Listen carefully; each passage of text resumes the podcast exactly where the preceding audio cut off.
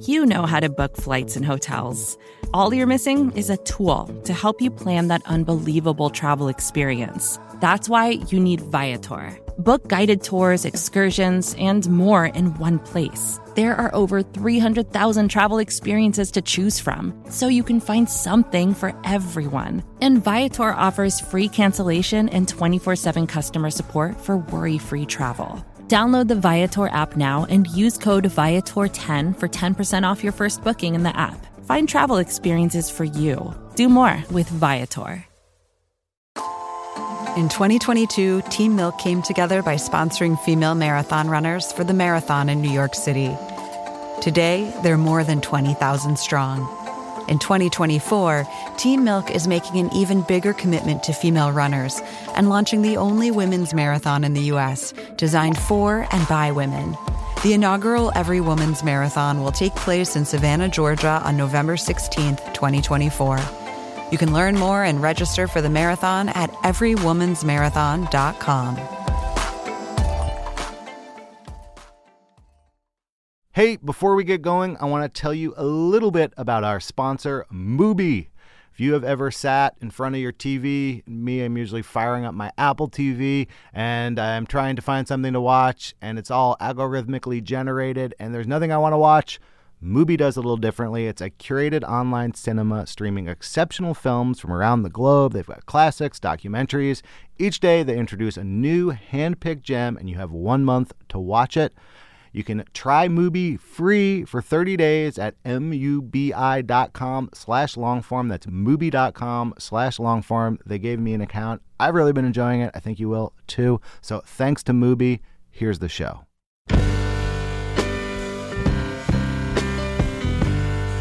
Hello, welcome to the Longform Podcast. I'm Max Linsky. I'm here with my co-hosts, Aaron Lammer, Evan Ratliff. Gentlemen, hello.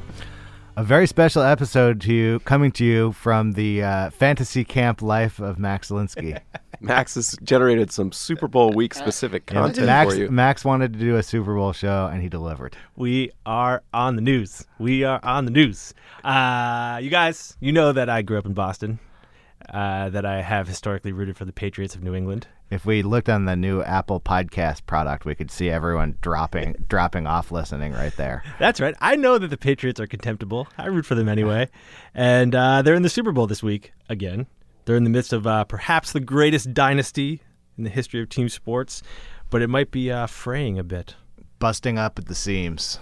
Uh, and that is the topic of this week's show.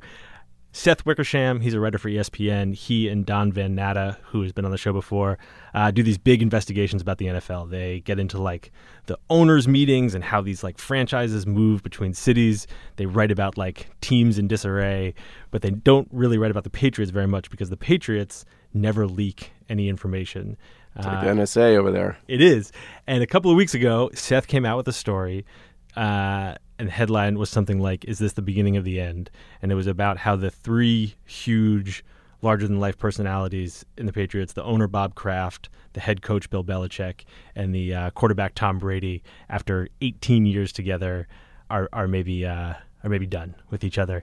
It's like uh, it's very like soap opera ish. Yeah, if, if you're not, if you're, I would say it's not even soap opera. It's opera-ish. it's like the stakes are high, the uh, grudges are long-standing, and uh, in bad taste. There's like a rogue quasi con man involved. It's just, it's a great story at every level. Even for someone who has a history of generating controversial stories, I think this may be the most operatic, most controversial story he could possibly do. And one of the things I really wanted to talk to him about was this was like the topic of discussion in all sports media for days on end. Yep. And it wasn't just talking about what was in his story, it was people debating the veracity of the story. Debating who the sources for the story were. Yeah, so it's almost all anonymous sources, and there's like you know a dozen people more in the organization. He has a line about how they like wear ties, sweatshirts, and helmets or something. So it's people from all across the organization, and uh, and it was being disputed in national media all over the place, like the actual work he was doing. So it was fun to talk to him about how you do that work, and uh, and also just it, it was pretty fun to talk about the Patriots. This is our uh, this is our most uh, AM drive time episode yet. I can I can verify Evan- that as a long time Evan will listener to AM listening Drive to Time. yeah, maybe I'll listen to this one. Okay, great. Just Dial in on the AM band. Um, if you like to communicate in ways more modern than AM radio, consider an email newsletter. With a great service like MailChimp, you can't go wrong. They're easy to use, affordable, and really reliable. So I use them. You should too. Thanks to MailChimp. And now here's Max with Seth Wickersham. Go Pats.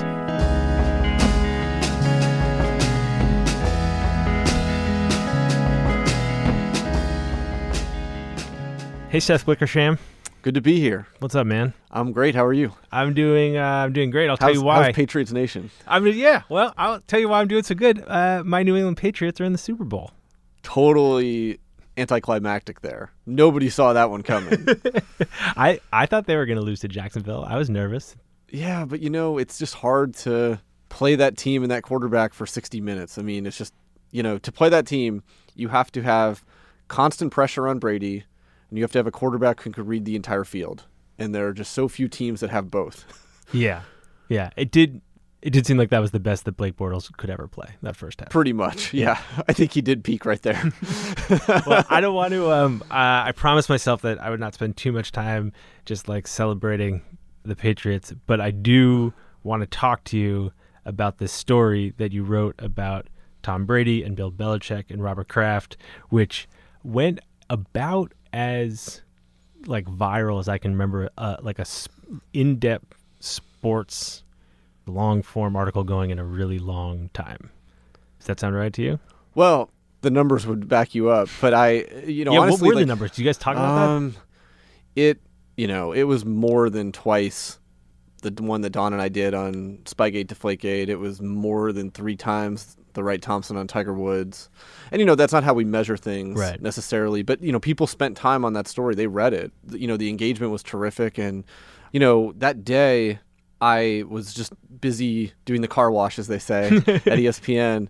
And um, Wait, what's the car wash? you know, it's just you're doing every single show you could possibly do, and my Twitter app just would not work. Like, because I was getting so many mentions, it just the entire thing shut down, and my phone wasn't working, so I deleted it off my phone. You actually broke the internet. So I don't know if it went viral, honestly, because I, I couldn't follow it in, in that form at least. But it was I didn't quite see it happening, you know, taking off like that. I knew that in the football world it would get a lot of attention. I didn't quite see it breaking the boundaries of that as it did. But you know, anytime you can do that, it's super cool. Did other people at ESPN know that it would? Like when you're sitting on a story like that the day before or the week before, do people start kind of putting things in motion because they know what a big story it's going to be? Does that happen? Yeah. So what happens is that they, with that story, there was no pressure on me to get it done, and if I even got it, you know, it was a difficult story to report, as you know, the NFL and especially the Patriots. It's just like a code of silence. It is so difficult to get inside this stuff, and that's what I pride myself on doing: is taking readers as close as I can to, you know, how decisions are made and what goes on. And you know, I knew that story was brewing. I knew it going back to like September, August that there was tensions. How'd you know? Uh, someone who knows the dynamic very well in the building told me that it was getting bad, especially with Tom Brady's trainer, Alex Guerrero. So I just spent a lot of time going to Foxborough. Um, it's relatively close to where I live, so I could drive up there for early breakfast at this diner. And it was almost like having an affair. You know, I'd meet people at hotels. I met people at TGI Fridays, 15 miles away from the stadium. I met people at diners. Uh, one interview I did in a running parked car when it was really cold out and it was like six degrees for 90 minutes. I have so many questions, Seth. Uh, I have so many questions, but let me start here. Why do those people talk to you? Um, with this one, I think that I just came from a position of strength. I just knew what was going on, and um, I had talked to enough people who knew what was going on, and because of that, people that I had known for a long time, and even new people, were kind of willing to open up to me because everybody in the building knew that it had been a year unlike any other, and they knew why. And you know, I think there's a sense that this thing is coming to its end. So I think that people are maybe a little bit more willing to talk and you know they talk to other people too i don't think that you know nobody quite got the comprehensive piece but there were other pieces up there that hinted at what was going on Mhm. But I mean, is it your sense that it's just like a snowball effect? Like one person tells another person that, hey, I talked to that Seth guy from ESPN, like you should go talk to him too? Or does someone say to you, like, you should really talk to Frank in strength and conditioning because he's got a lot to say on this topic. I don't know that because I think they all. I don't think anybody's walking around bragging that they spoke to me for this story. but I mean, but that's that's one of the things that that was so confusing to me reading it is like it sounded like you talked to lots of people. uh huh. I did. What what's the number of people? Do you know? It was more than a dozen. More I don't than know the dozen. exact figure, but it was more than a dozen, and it was people who you know there was that Deion Sanders line. I wish I had thought of it when I was doing all the press for this, and you know everyone asked me that question. But he, Deion Sanders once was talking about his sources. He was like, "Well, my sources wear ties and sweatpants and helmets," and so that was the scope. but there's not that many people who work for an NFL organization. So like more than a dozen is a pretty good it's a pretty good number. It's a pretty good like percentage. And how do you get them? How does that happen? How does the volume happen? Like does it start with one person? Sure, but you know, it started with a couple people that I've known for years. But I think that you know, again, there's many different ways to get people to open up, and you know, Explain all of them to me. okay, all of them, man. you know, you can write an email pitching a story to somebody, and the email will sell itself. And they might say yes and give you access even though they've never met you. And I'll give you an example. Like Wright Thompson, we did the Michael Jordan story. That was essentially how he did it. Mm-hmm. He had never met Michael Jordan. He'd never met Michael Jordan's people. He just was on top of the fact that Jordan was going to be turning 50 and it was going to be a thing faster than anybody. And because of that, and because of the way that he wrote the email and talked about the story that he wanted to write, he got all this access. And then because Wright's a good journalist and a person you like having around, he was able to get more access after that. You know, the ancillary access, as we say. So that's one way. Another way is by force. and it's not physical force, but it is force of information. And I've done that my entire career. I've especially done that on the stories that I've written with Don Van Natta, where, you know, you come heavy. Yeah. And What does that mean? You mean like I know this and I know this and if you don't talk No, it's you don't you don't threaten anybody ever. I mean, you're, look, I I am eternally grateful for anybody who talks to me for these stories, even if I learn something from them or I don't. But I always am nice about how I ask. You know, I always I think that's just important. You know, um, and I'm humbled by what I don't know about these situations, and so you can present an outline of, hey, you know, I know these seven things that are going on, and your name came up in this. I want to make sure that if your name name comes up, it's accurate. Whatever, you know, stuff like that. I think are ways. mm-hmm. Not necessarily with this. You know, this story is a little bit different, but like, you know, what I was looking for was everyone's perspective as best I could get it. You know, I think that just because people in the building feel that Tom Brady is acting a little bit more entitled than he was in years past, or you know, Robert Kraft isn't letting Bill make all the personnel decisions like he was in years past. You know, I think that my goal with that story is to present everybody's point of view to the point where I think that they feel their say was in there. You, you know, and doing that is it's just it's important to me. The more nuance, the better. Like whenever I have a piece of information that I bring to somebody, I always say like I just want to know if there's more context. Like what more should I know about this? Is this accurate? But help me understand still how this organization that is famously tight-lipped, like I find it hard to believe that everything has been copacetic for this 17-year run that this group has had, but it doesn't get out. Like this stuff oh. hasn't gotten out. Well, I think winning masks it. I think that at times you have media there who are pliant, you know, to use a TB12 term, not to no no TB12 pun intended, but you know, and I think that rough spots have come up in the past. Like I remember the Deion Branch situation that flared up a little bit. There was some weirdness around Brady's contract mm-hmm. in 2010, 2011, something around that time. But, you know, I think that it speaks to how tough this year has been Right. internally. Do you think people are freaked out or angry? Who? whoever talked to you. Like uh, the motivation for people to talk to you. I understand that on some level, once people feel like lots of other people are talking to you, they want their perspectives known. But still, it seems like they've gone against some core tenet of the place on some level. Well, And- everybody talks to somebody, even the Patriots. Mm-hmm. And it's a rule of the NFL is that yes, there is this code of silence, but there is a way through it. And Um, I know that it's hard to believe that this, you know, another a lot of the a lot of coaches around the NFL called Belichick the Kremlin. And um, I know a lot of people believe that the Kremlin operation, you know, is so buttoned up. But again, it's been a hard year, and Yeah. you know, people know it. And again, it was hinted at. A lot of the local people did know about it. You know, I don't know if they knew the full depth or they knew everything, but they knew. And I mean, there was a Boston Globe story about Alex Guerrero being banned from a lot of the building. Tom Juneau and I reported in our story that there was a collision coming with Belichick and Alex Guerrero, and then the Boston Globe story came out maybe a month later or so. But you know, I, I don't always ask people like why they talk. you know, if they say yes, I just sort of uh, I ride that wave as long as I can. Do you think that in this story people regretted talking to you? Nope, not at all. Why do you say that? I know. Can we keep walking through the, the process of how reporting on something like this works? So you have a source and you're developing these sources. I mean, you've written about the NFL for years with Don. You've written your own stories. They're often this kind of piece. It's sort of like tick-tock or going through kind of like emotional turmoil in the league that we don't often see. So there's like a story about the hangover from the Super Bowl for the Seahawks that you wrote.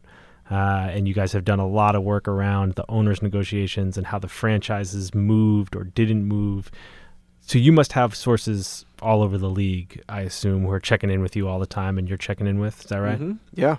And so you have one of these in New England, or a couple in New England, and someone gets in touch with you in August and is like, "Something's going on. Doesn't feel quite right." No, it's more like it's an evolving conversation.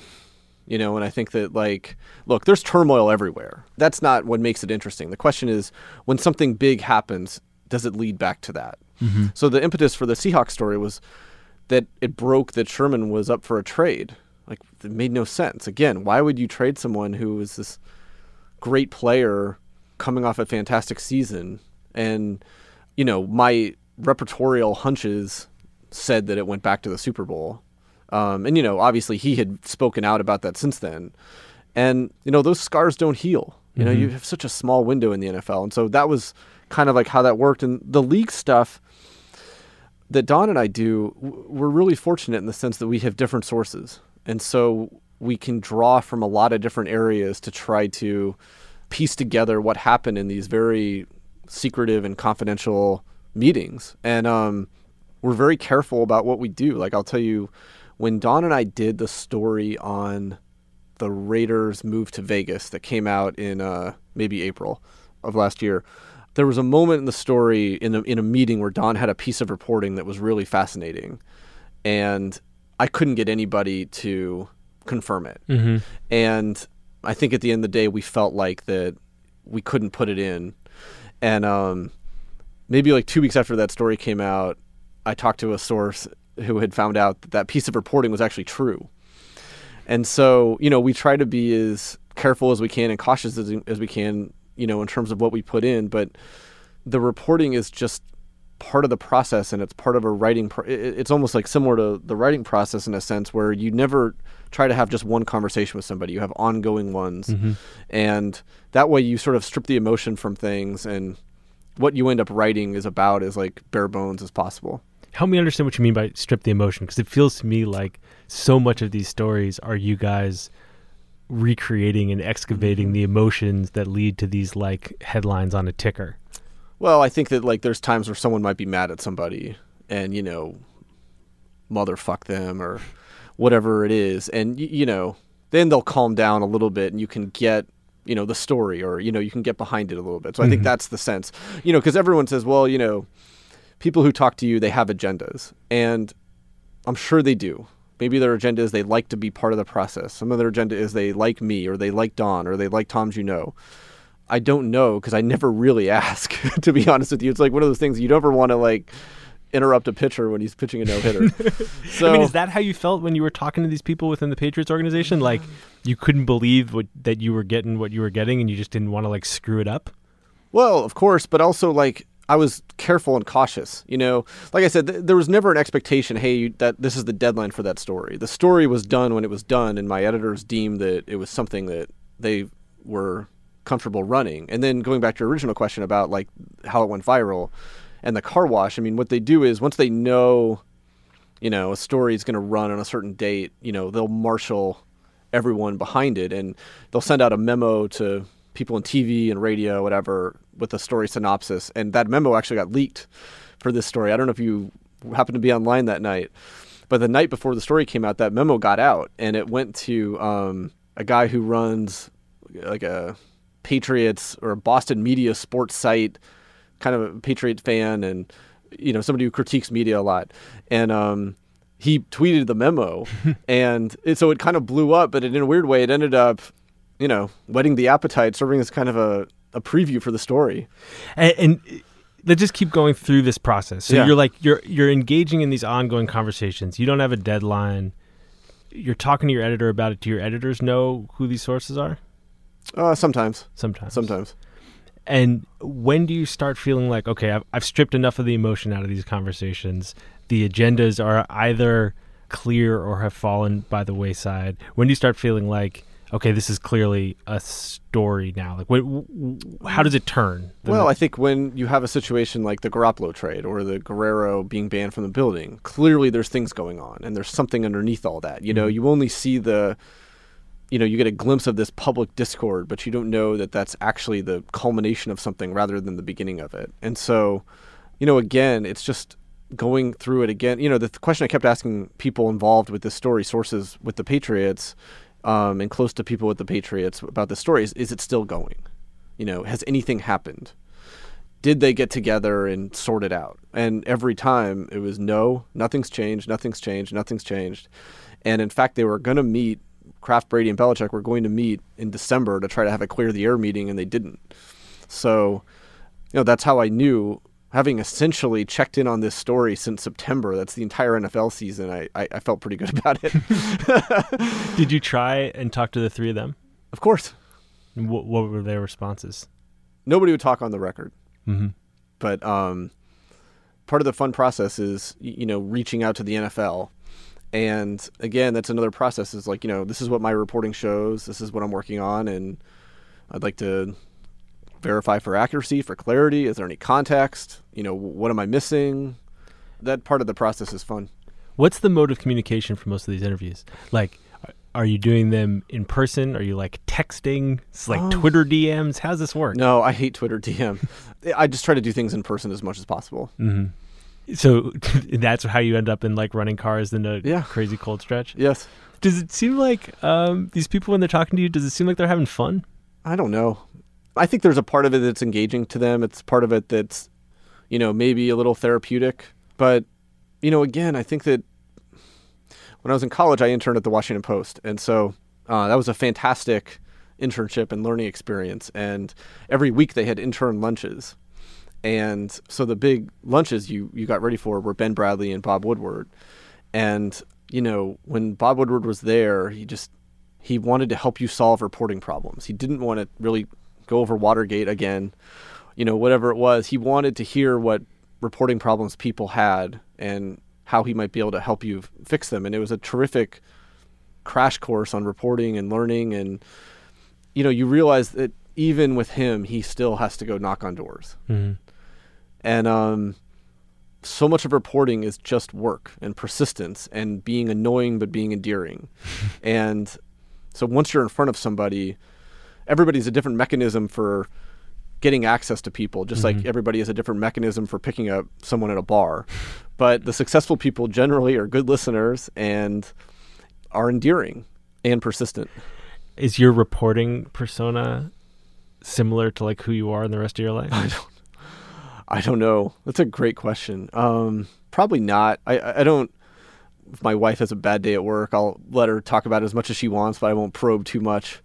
You know, if I'm getting the, the vibe that she doesn't really want to talk about it anymore, you know, and I'm sure there's a lot of times she does not find me very endearing and quite annoying, actually. that skill, like being able to be endearing while pressing and probing, is that? Do you think that's something that you've learned, or something that you sort of always could do? I think that it came more naturally to me than it does some people. But I think that it's something you're always getting better at. And I think that asking short follow up questions is just so important. Why was that? You know, what once people get going, telling a story, whatever it is, they've opened the door for you. Mm-hmm. And so you almost any question is within bounds after that. And I remember um, in um, 06, I think, I interviewed Albert Haynesworth, this football player for the Tennessee Titans, who had been suspended for most of the year because he ripped off a player's helmet and stomped on the guy's head in the middle of a game, and twice. And um, so he was suspended, and he was going to see a therapist to try to deal with his anger, but his anger is a virtue on the football field. So he was kind of trying to figure out how to sort out these emotions. And sometimes I, I write out questions or I write out talking points or key moments I want to hit. But I really planned out an interview with him, and we were at the theater at his house at maybe two o'clock in the morning. And he was taking me through exactly what was going through his head when he went to essentially a blind rage and stomped this guy's face. And I got him to the moment where his foot was raised over the guy's head before he had stomped down the first time. And I hit pause right there and I said, Well, what was going through your mind? And it was one of the questions I'm most sort of proud of and a moment that I was proud of because it got a great answer. But again, because he was taking me through his emotions, that question was in bounds. Whereas if I had just started with that, Mm-hmm. it would have been a completely different answer. Were the things about this Patriot story that surprised you? Like, were there moments like that where, where Mm-mm.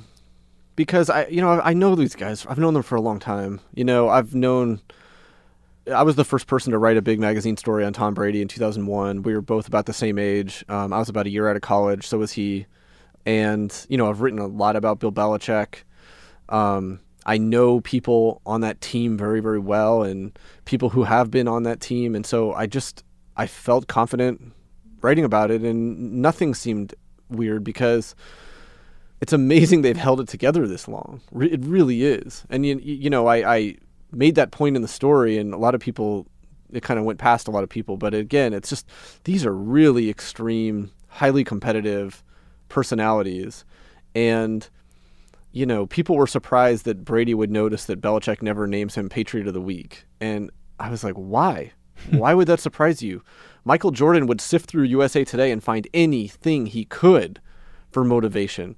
If you read the TB12 method, his book, now it's a fitness book and a health guide, but it's revealing in a lot of ways. And I mean, you look at that, you realize that guy never forgets a slight, ever.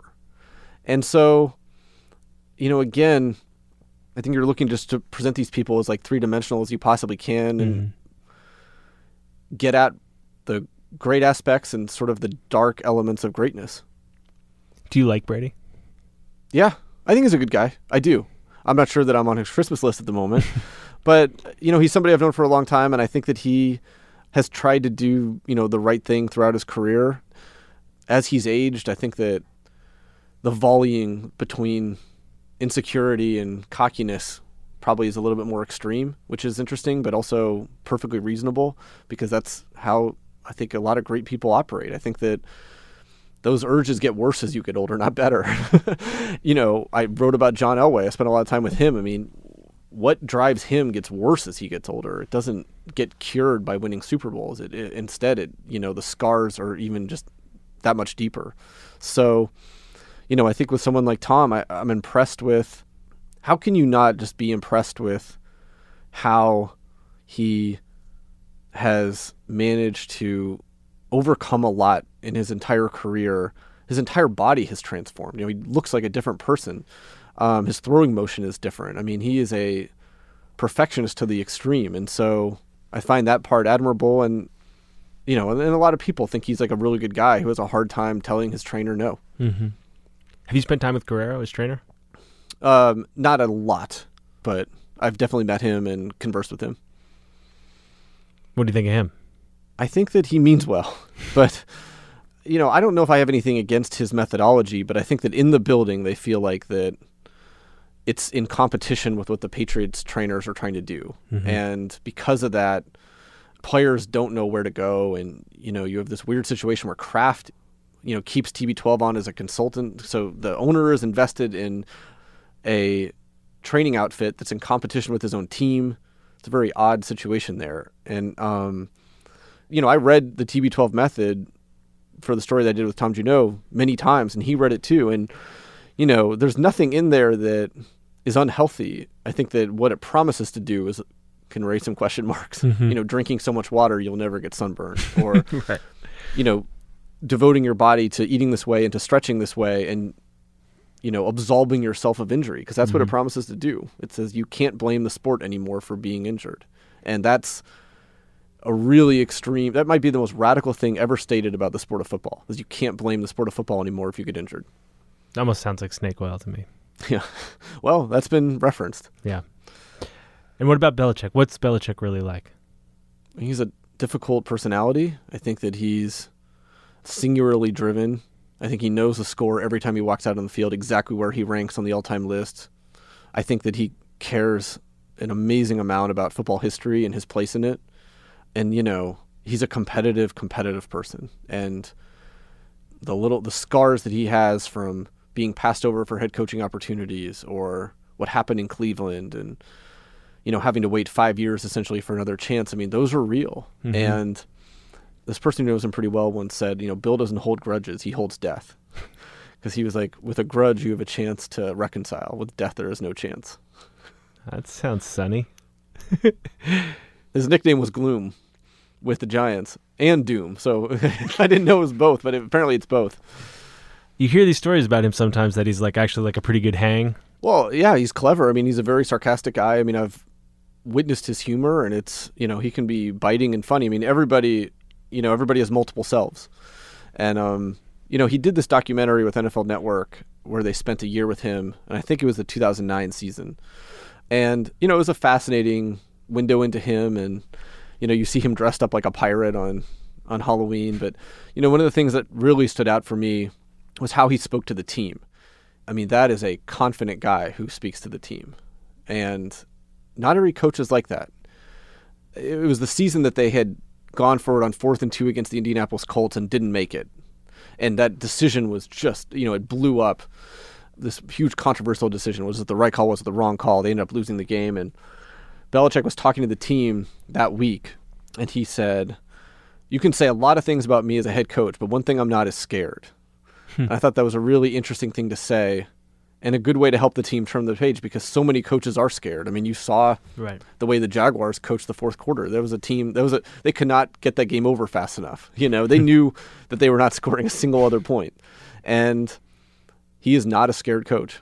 It's so interesting to me. I mean, I just with both of them, you gravitate towards when just when describing them and talking about them, you gravitate towards their kind of inner motivations and their inner lives. And it seems to me like part of this work that you're trying to do is to uncover some of that in this arena where it feels like these guys take incredible lengths to keep that private and kind of even like weirdly separate from themselves at how it feels to me from the outside. Why do you think that's what you like wake up every morning wanting to do? I think you just want to you want to write about something real. You know, I hate stories that are the tension of the story is talk radio perception versus the reality that I see when I'm with somebody. I can't stand those stories because to me you're just you're writing about the ether versus a real person mm. and that's not a real tension to me. The inner tensions are the best tensions, you know, and uh, you can't get to them with everybody, but you try. And I mean that was my Seahawks story was essentially about how people cope with failure. Right. And you had Wilson and Pete Carroll on one side who are extreme optimists. You know, it was almost a challenge. Like, how fast can you flush pain? And you have Sherman where it's a little bit harder. Maybe you see that methodology and you don't believe it. Mm-hmm. Or you, you know, he gets his edge by remembering those moments, not by forgetting them, mm-hmm. whatever it is. And it was just this, you know, historic play that the world saw. And again, those scars don't heal easily. So the thing I wanted to ask you about was those couple of days after you, the story was published, where it really was you couldn't look anywhere in the sports world without seeing people discussing that story, and a huge part of that conversation was about a the veracity of your reporting. Yep. In a really public way, like not in an insider media way, like that story reached great heights, and that was what people that was a big part of that conversation was just how truthful it was and then also maybe a little bit more insider stuff but insider stuff that i pay attention to like people actively speculating on who your sources were Yeah, and I wish people wouldn't do that, but they do, and it's part of the game. And you know, How, but how does it feel to have not just the thing you have produced, but your actual work, like you, Seth, Uh-huh. becoming the story, and all these people debating, like uh, me. Yeah, Well, you, I- and it- like and kind of how good you are at your job. Well, let me. Uh, yeah. I'll, well, I got here's some of the the mail that I got from it. Yeah, I should say Seth These just, are just- pulled out his phone. I thought like you Yeah. just like got some great tip. That's why These you are just pulled out your phone. random people. I've never heard of these people just sending me emails. Shouldn't have done it, buddy. Um, how are you going to post a trash article like that? You suck at life for that article. Um, let's see here. You completely made up everything about this organization just because the Patriots make you mad. Your interview was a joke. Fake news. Douche. Could story. I think you meant to say cool story. Lies. Fucking ass clown. This was a nice one. Eat a fat dick. Might have to blotch out some of these. Bitch. Um, you're a virus. I got death threats. You know, somebody posted my number online, so I was getting emails about that. You know, I was getting text messages and phone calls from people. Um, what is that like? Not fun, but I guess I wasn't paying that close of attention to it because again, I, I just sort of disconnected a little bit. I did a lot of interviews for it, so I, I heard, and you know, I I did a lot of radio interviews in Boston for it, and so obviously those hosts are asking me hard questions. But I knew that what I wrote was true. And so I've been through this before. You know, when Van Natta and I did our Spygate to Deflategate story in 2015, it was this kind of the same thing. I mean, it really, people were really coming after us, and that story held up. And I knew what had gone on in the building uh, with the Patriots this year, and um, I might have worked my ass off and got only 1% of it, you know, but I can't go door to door to everybody with a 617 area code and try to convince them. You know, at the end of the day, there's going to be people who don't believe the story, but that's okay because I know that I know what I wrote and I know what was told to me. And what about the uh, people trying to guess your sources? Um, they're always wrong. I think the hard thing always is, be wrong. yeah, they usually are wrong. The hard thing is when they there was a, a guy named Michael Lombardi who I've known for years, and he's a friend of Belichick's, and people were openly speculating that he was one of them. And I mean that hurt him because he wasn't, and you know he's not in the building. You know these are my He's in the media now. yeah, I mean, my people were, you know, I needed people who had direct knowledge of things. And I think that was bothersome because Mm-hmm. I think Barstool wrote a story about him, kind of calling him a rat. And that's not, you know, I felt bad for him. Mm-hmm. What do you think the effect of your story was in the building and on the team? Um, I'm sure the principals in this story weren't thrilled at some things. I think there's another stool of people that are like, we've been dealing with this all year. Who cares? It doesn't, you know what I mean? Like, we're still doing our jobs, as we say.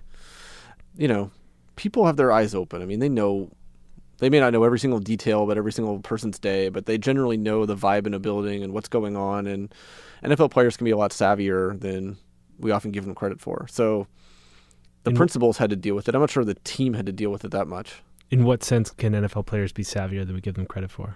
Well, they lie all the time to us. I mean, that was one of the funny things is to me is just that like, you know, they serve up bullshit in the locker room or in their post game conferences all the time.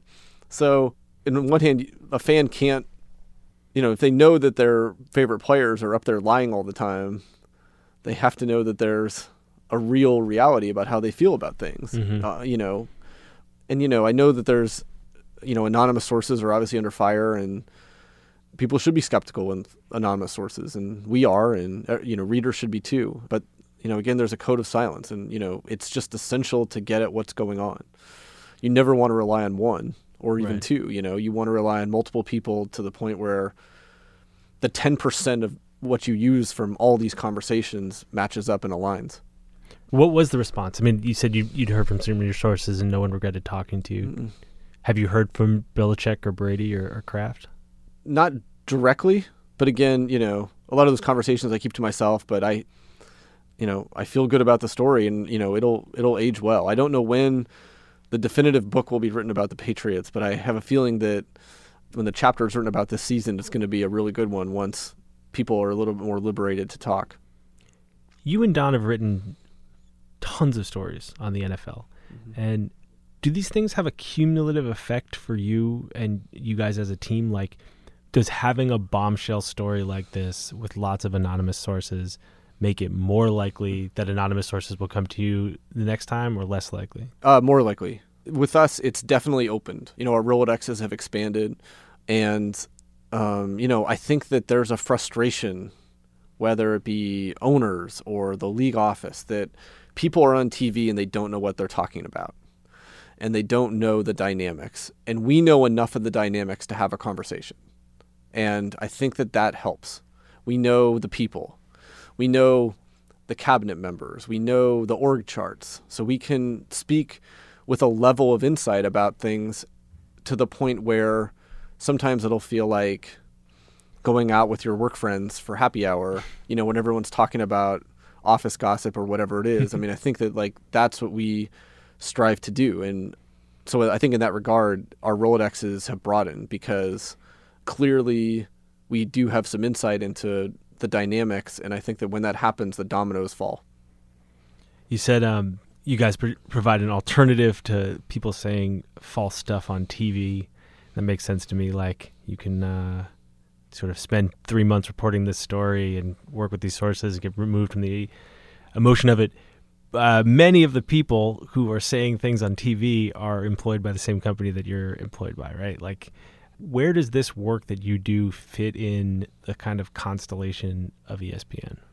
I'm not sure I'm the best equipped to answer it, but I think that uh, what I would hope is that it's a level of quality that fans can appreciate. I mean, that's the best we can do. I mean, we always want to write stories, not just reports. You know, I could have easily written the Patriots thing as a thousand words and had it feel like a newser, but I wanted to actually try to tell a story that got into these people and looked at them as characters. And we strive to do that with all of our stories. Obviously, Jerry Jones and Goodell end up being reoccurring characters, but um, we want them to have as best you can that cinematic aspect, that fictional aspect in terms of like how stories are told. Trying to use quotes very um, rarely and use anecdotes more. So I'd hope that those stories serve as a level of quality for people and you know, give fans and our own people insight into what goes on and helps them speak more authoritatively of it. I talked about this with Don when I had him on the show years ago, and uh, I'm interested in what you think too. But there's a nice update to the story, which is Rick Carlisle, uh, NBA head coach, just criticized ESPN for spending too much time talking about LeVar Ball, and the criticism was that ESPN was, was being a bad partner to the NBA and there's a business relationship between the NBA the ESPN, and then ESPN is also in this position of covering the NBA. I know I know there's no way that you would ever say that like your coverage is influenced by that, but I do wonder whether it's ever a tension that you feel.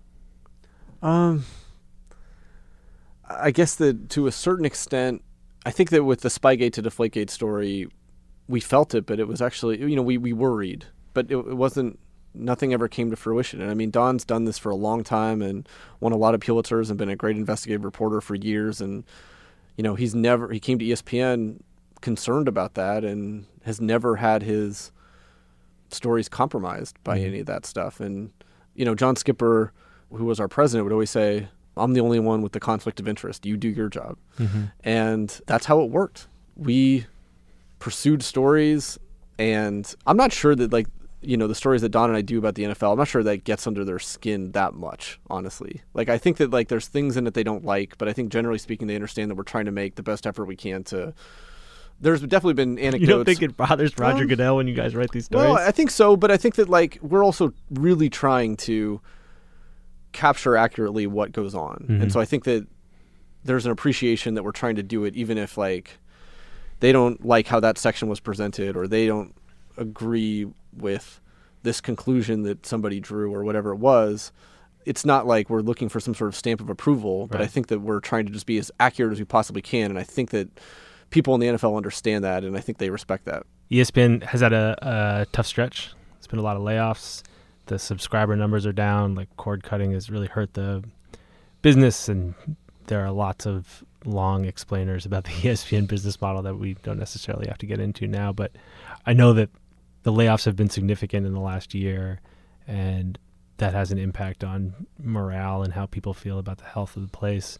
And I wonder whether that's manifested at all for you as like, do you worry that that firewall is like permeable in some way? Like you can set your values at the highest possible place when people are just backing trucks and money up to your door every day. And I, I wonder how ESPN's conflicts of interest are going to evolve as the margins get tighter. Yeah, I don't know. And, you know, those are things that are way above my pay grade. But again, we're just doing these stories, you know, they're just, the appetite for them internally is strong. Mm-hmm. And so it has been a hard year. There's no question. I mean, that was, you know, we had layoffs, we had a lot of bad news, and we had a lot of good things that happened that nobody paid attention to. And then it culminated obviously with Skipper resigning, and that was a really difficult thing. He's someone I've known for a long time, and he was in charge of the magazine when I was first hired in 2000, and he used to host weekly basketball games over lunch at, uh, you know, here in the city, and it was just a, he's a rare and very special guy, and you know, it, it was a hard year, and you know, it's hard seeing friends, you know, lose their jobs. You never get used to that, and you never forget it, and I don't know, nothing lasts forever.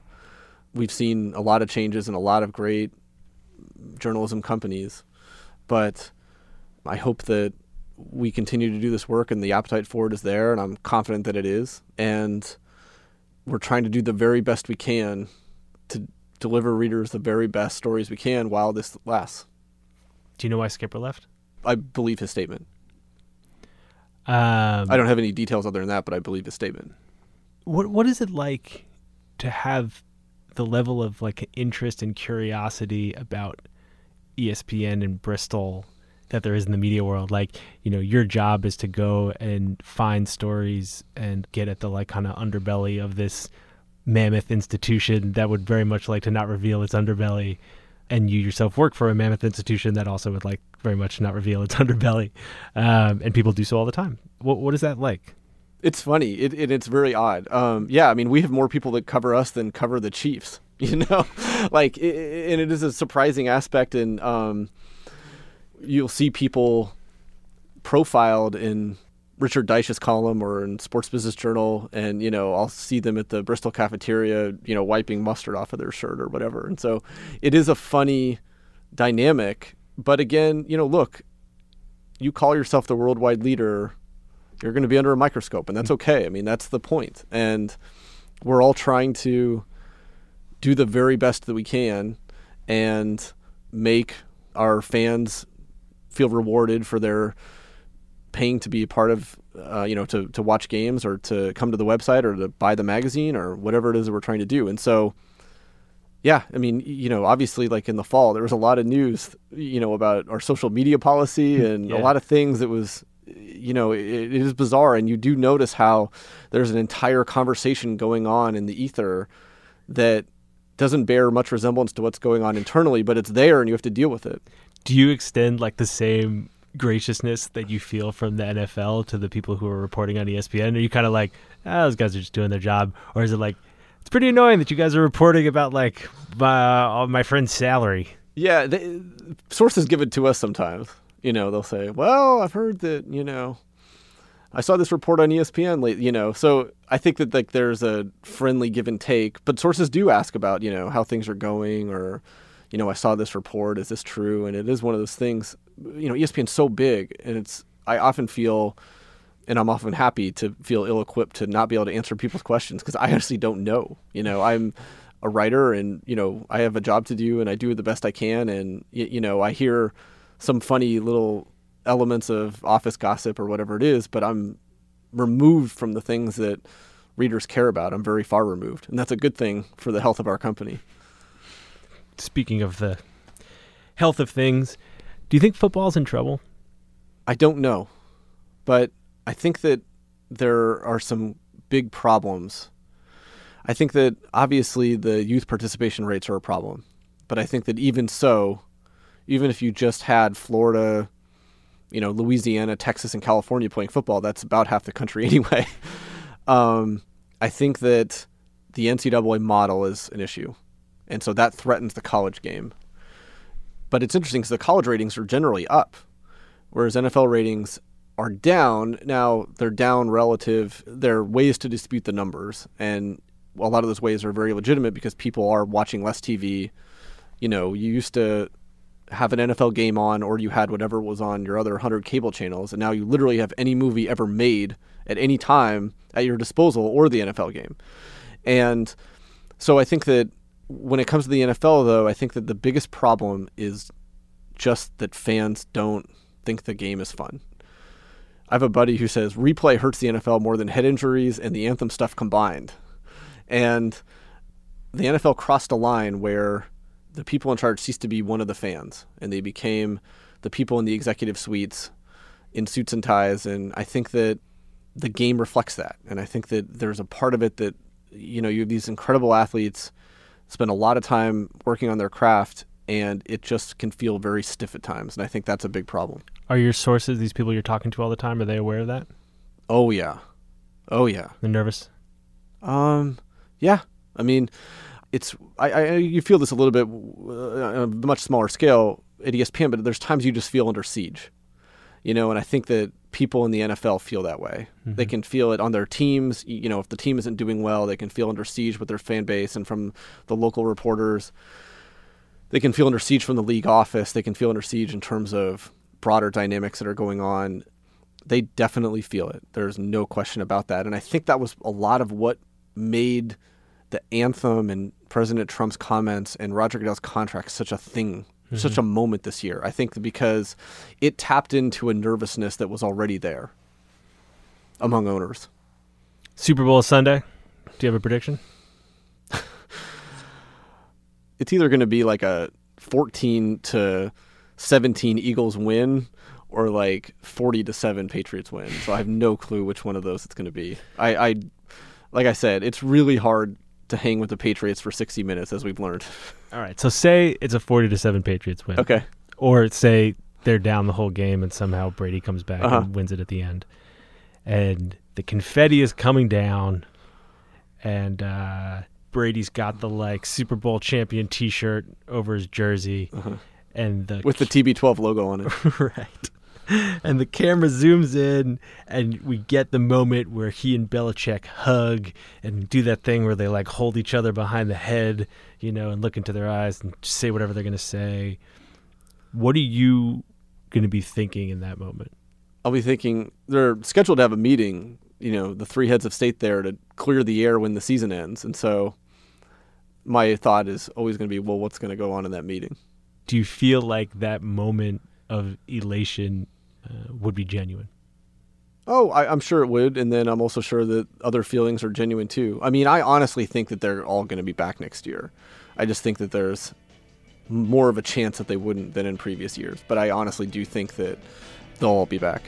Well, if they don't all come back, Seth, I'm blaming you. Maybe they'll just come back to spite me. Seth, man, thank you for doing this. Thank you, man.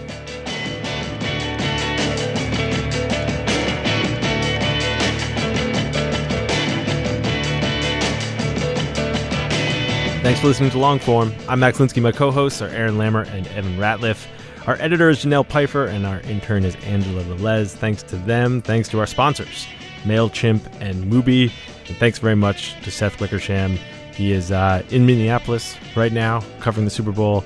I'm sure the Patriots have been very happy talking to him.